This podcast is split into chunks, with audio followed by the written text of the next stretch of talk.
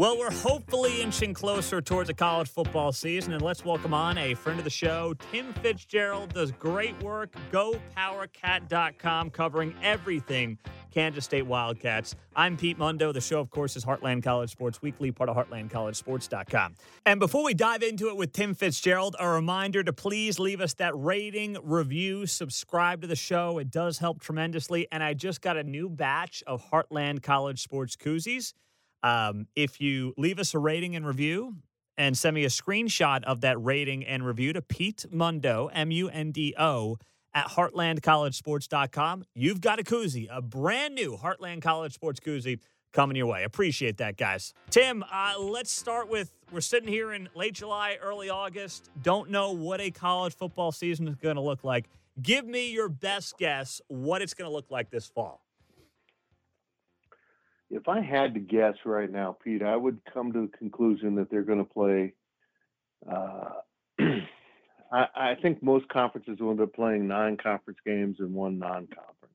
Okay. I'm not sure why the Big Ten and Pac-12 would pick ten conference games and they only play nine, other than they were planning on trying to save one non-conference game. And you think about it, both of those conferences have prominent members who play Notre Dame. So probably the effort to try to save the Notre Dame game is on the minds of of everyone because it's a big financial deal. That would be my guess. I'm a little surprised that we see the Big 12 pushing ahead with trying to play 12 because it seems like uh, that is just not going to happen in the world in which we live right now. Yeah, I, I think it's interesting. They're they're going gung ho with the twelve. We'll see if it actually happens. Tim Fitzgerald is joining us from Go Power Cat. So, you know, it was interesting there at K State because they shut things down for a couple of weeks after a bunch of positive tests. What happened there exactly, Tim? I know that you know the younger people obviously a lot less susceptible to this. But how did that decision go down, and what was the you know scuttlebutt, so to speak, in the athletic department as this was happening over the last few weeks? Well, um, you know, the football players came back and good to see your buddies, hang out, let's go have a beer, let's have a video game tournament, let's go to the lake and, you know, have some more beers. the next thing you know, we've got an outbreak of young adults all across Manhattan. In fact, uh, it got really pretty bad. Bars had to kind of back up and really get more restrictive, and it's been a mess. It really has, and it's spread throughout the community outside of the young demographic. And, you know, of course, that's always my fear is that um, the young and fearless, who really are less threatened by this virus mm-hmm. than other populations, are going to spread it into those other populations. And that started to happen in Manhattan. And it looks like the football team amended, their football players amended their behavior and have been much better since. And maybe a significant number of them build up some temporary immunity to this, uh, which might prove helpful, actually. Yeah, no doubt about it. So then, you know, what do you think, Tim? I mean, the fact that you know the campus wasn't even full and that happened is that is that a sign that when we get to September and all the students are back on campus and guys mingling with gals and everything else that you know goes on at a college campus, I mean, is it inevitable that we're going to have to cancel some games, possibly reschedule, you know, mix in a bye week if needed? How, how is this going to look? Well, that's exactly why I think it's surprising that they're persisting with the full schedule when you could take the the schedule period, uh, you know, the 14 weeks or 15 weeks, whatever it is of a football season, and put 10 games in the middle of it. it seems like it affords you an opportunity to kind of regroup a couple times during the year. Uh, but um, it will spread. There's no doubt about it. I think Kansas State is persisting with in-person classes. Now, any kind of big class that would have been in a theater type setting will move online, and those theater settings will be used for mid-sized classes so people can really spread out. Um, I, I, think they've got a pretty good plan uh, on hand at Kansas State, but it's really not on campus. I'm worried about, as you said. They have to go live in confined quarters, be it a dorm, fraternity, sorority, or an apartment with others. Uh, you, you, know, you can't. You, there's always going to be irresponsible people. There just will be, um, and there'll be people that take chances. I, I had a friend tell me of some young adults here in Manhattan, college age, that were infected knew they were infected and just went about their business mask free. They just didn't care at all. That'll be out there, and that'll really spread it. So I don't, I don't know how they're going to manage it campus wide because you can't put football players at the college level in a bubble. Mm-hmm. Yeah, no, I don't see how you do it. Uh, Tim, let's talk about this team now this season. Last year, they exceeded many people's expectations uh, with the eight wins. Going into year two under Chris Klieman, I mean, what is fair? Is he supposed to build on last year, or knowing that some key pieces are gone, including the entire offensive line, should the fan base say, you know what, if we get to a bowl game, that's a good year? Yeah, maybe. Um, I, I, think that's, uh, you know, that's the problem with being a coach is if you're successful, you set your own expectations. and uh, he was successful. I don't think any of us, uh, you know, had the right to expect eight wins in the first season of a new coach inheriting a program that missed a bowl the year before. Uh, but that's what he delivered. You know, some fans are optimistic going in, but uh, in reality, that's just rare. That's just hard to do, um, and uh, he managed to pull it off. So now he's set that bar at eight. Can he do it if they do play the full 12 games? Can they get to eight wins? That, that's that's a challenge, particularly when you're going to build an offensive line from scratch without spring football. That's a challenge. It's really tough. I don't I don't know how they're going to pull that off uh, because so much of an offensive line is a you know kind of a rehearsed dance. They got to be all one moving part to be really successful. So it's going to be difficult. It'll be a challenge. And if you take away the non-conference, where does that leave some programs? K State did go five and four in the conference. Would they be capable of doing that without a non-conference schedule, kind of to get them ready, particularly for a program that didn't have spring football?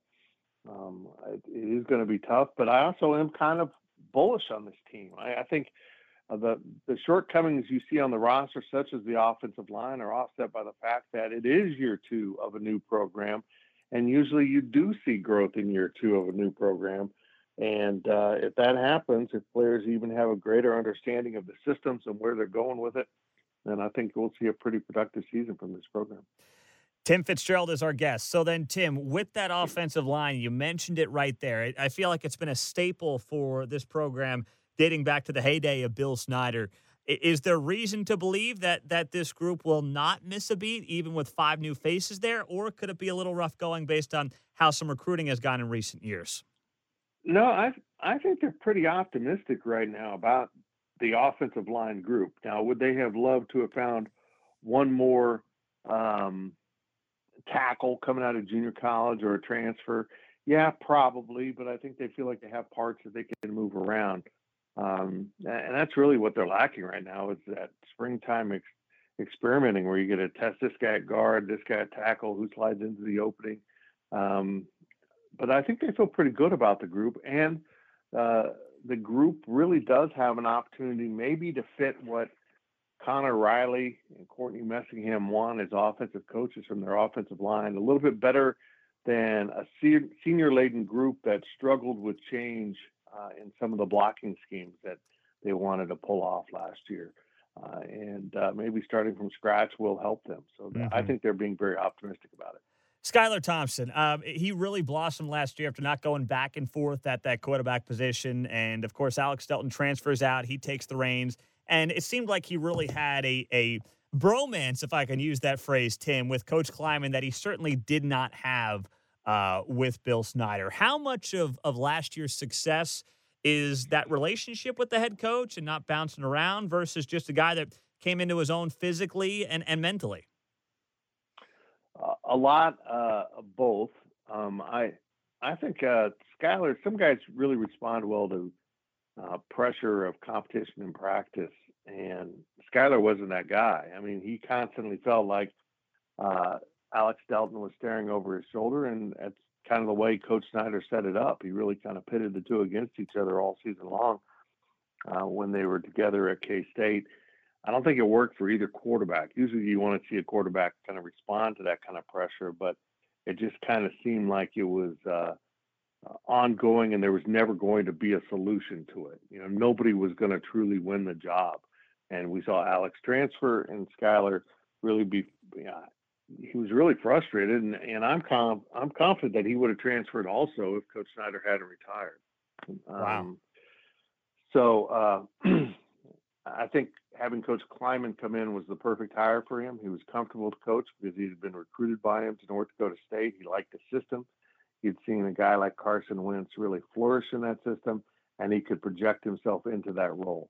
And so it really worked on the mental and physical, you know, boundaries that Skylar Thompson has within his game. And I think we're going to see him improve. He's got to polish up his decision making, his decisiveness, and uh, kind of rid himself of some bad habits. Yeah, no doubt about it. Now, when you look at the other side of the ball, uh, Scottie Hazelton is obviously gone as defensive coordinator. Joe Klanderman is in. Uh, how concerned are you about this program having a drop off on that side of the ball after, I mean, really being uh, just based on the team stats, one of the best, probably two or three defenses in the Big 12 last year? I'm, I'm not overly concerned. Certainly from a coaching standpoint, Scottie Hazelton was exactly what they needed last year. They'd been better off if he'd stayed and grown within that system. But I think Joe Klanderman understands um, exactly what they were doing. He's been in the North Dakota State system for quite a while now. Uh, I think we'll actually see him, despite personalities and, and appearance, what the two coaches look like. I think we'll see Klanderman, you know, maybe crank up the pressure a little bit more, uh, which is another benefit of year two. The guys better understand what you're doing. They better get some answers at defensive tackle. Uh, I think they'll be pretty good uh, across the board. Getting Justin Hughes back at middle linebacker should not be underrated. He was the leader of the defense coming out of that first spring before blowing out his knee. That was a real blow to the defense, and to see them lose their leader in the middle of that defense and still have a pretty productive season um, was surprising for me. Uh, and having Jay Ball back really makes them a much better defense. Guys will be lined up better. Uh, he's an incredibly intelligent player and will help this defense quite a bit. So then, Tim, you mentioned there, uh, you know, one of the or a couple of the potential weak spots. What is the biggest strength of this team heading into this season? Um, confidence.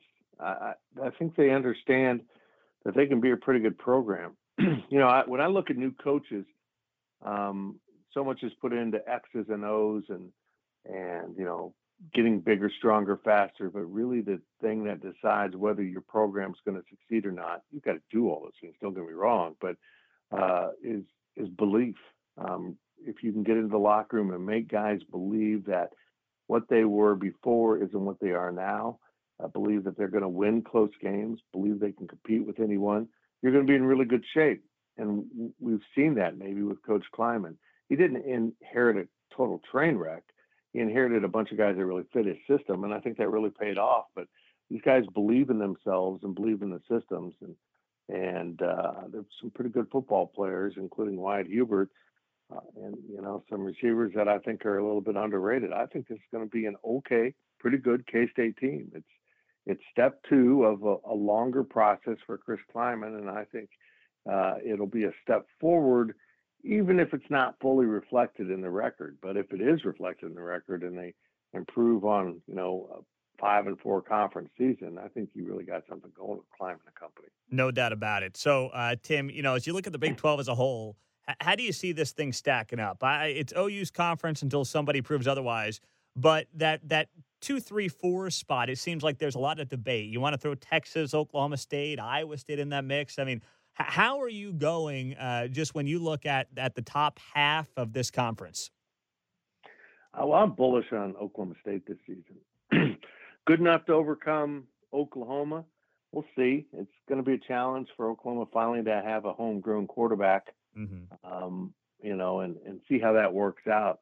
Imagine Lincoln Riley being the quarterback whisperer, it'll be fine.